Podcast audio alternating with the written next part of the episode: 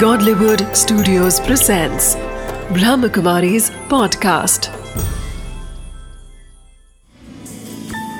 Wisdom of the day with Dr. Girish Patel.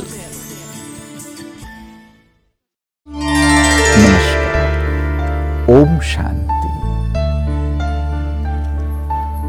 औरों को जानना वह समझ हो सकती है ज्ञान हो सकती है बुद्धि हो सकती है कि जो व्यक्ति बुद्धिशाली है, जो ज्ञानी है, वो औरों को ज़्यादा समझता है।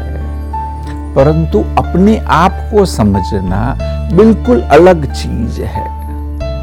बड़े व्यक्ति कितना भी ज्ञानी है, हो सकता है कि वो अपने आप को नहीं जान पाएगा, वो अपने आप को नहीं समझ पाएगा। इसलिए कहा गया है कि अपने आप को समझना वह वास्तव में सच्ची विस्डम है। सच्चा विवेक है। वह प्रज्ञा है। तो इसलिए अगर आप विस्डम को बढ़ाना चाहते हैं तो औरों को समझने की कोशिश नहीं करिए। कहीं कहीं आवश्यक हो सकता है कि हमें औरों को भी जानना पड़ेगा, क्योंकि आप एक टीम में काम कर रहे हैं। परंतु सबसे महत्वपूर्ण है कि अपने आप को जानना। अपनी जो कमजोरियाँ हैं उसको समझना, अपनी जो स्ट्रेंथ है, अपने में जो गुण है, उसको भी समझना, तभी आपका स्वमान भी बढ़ेगा और अहंकार नहीं आएगा।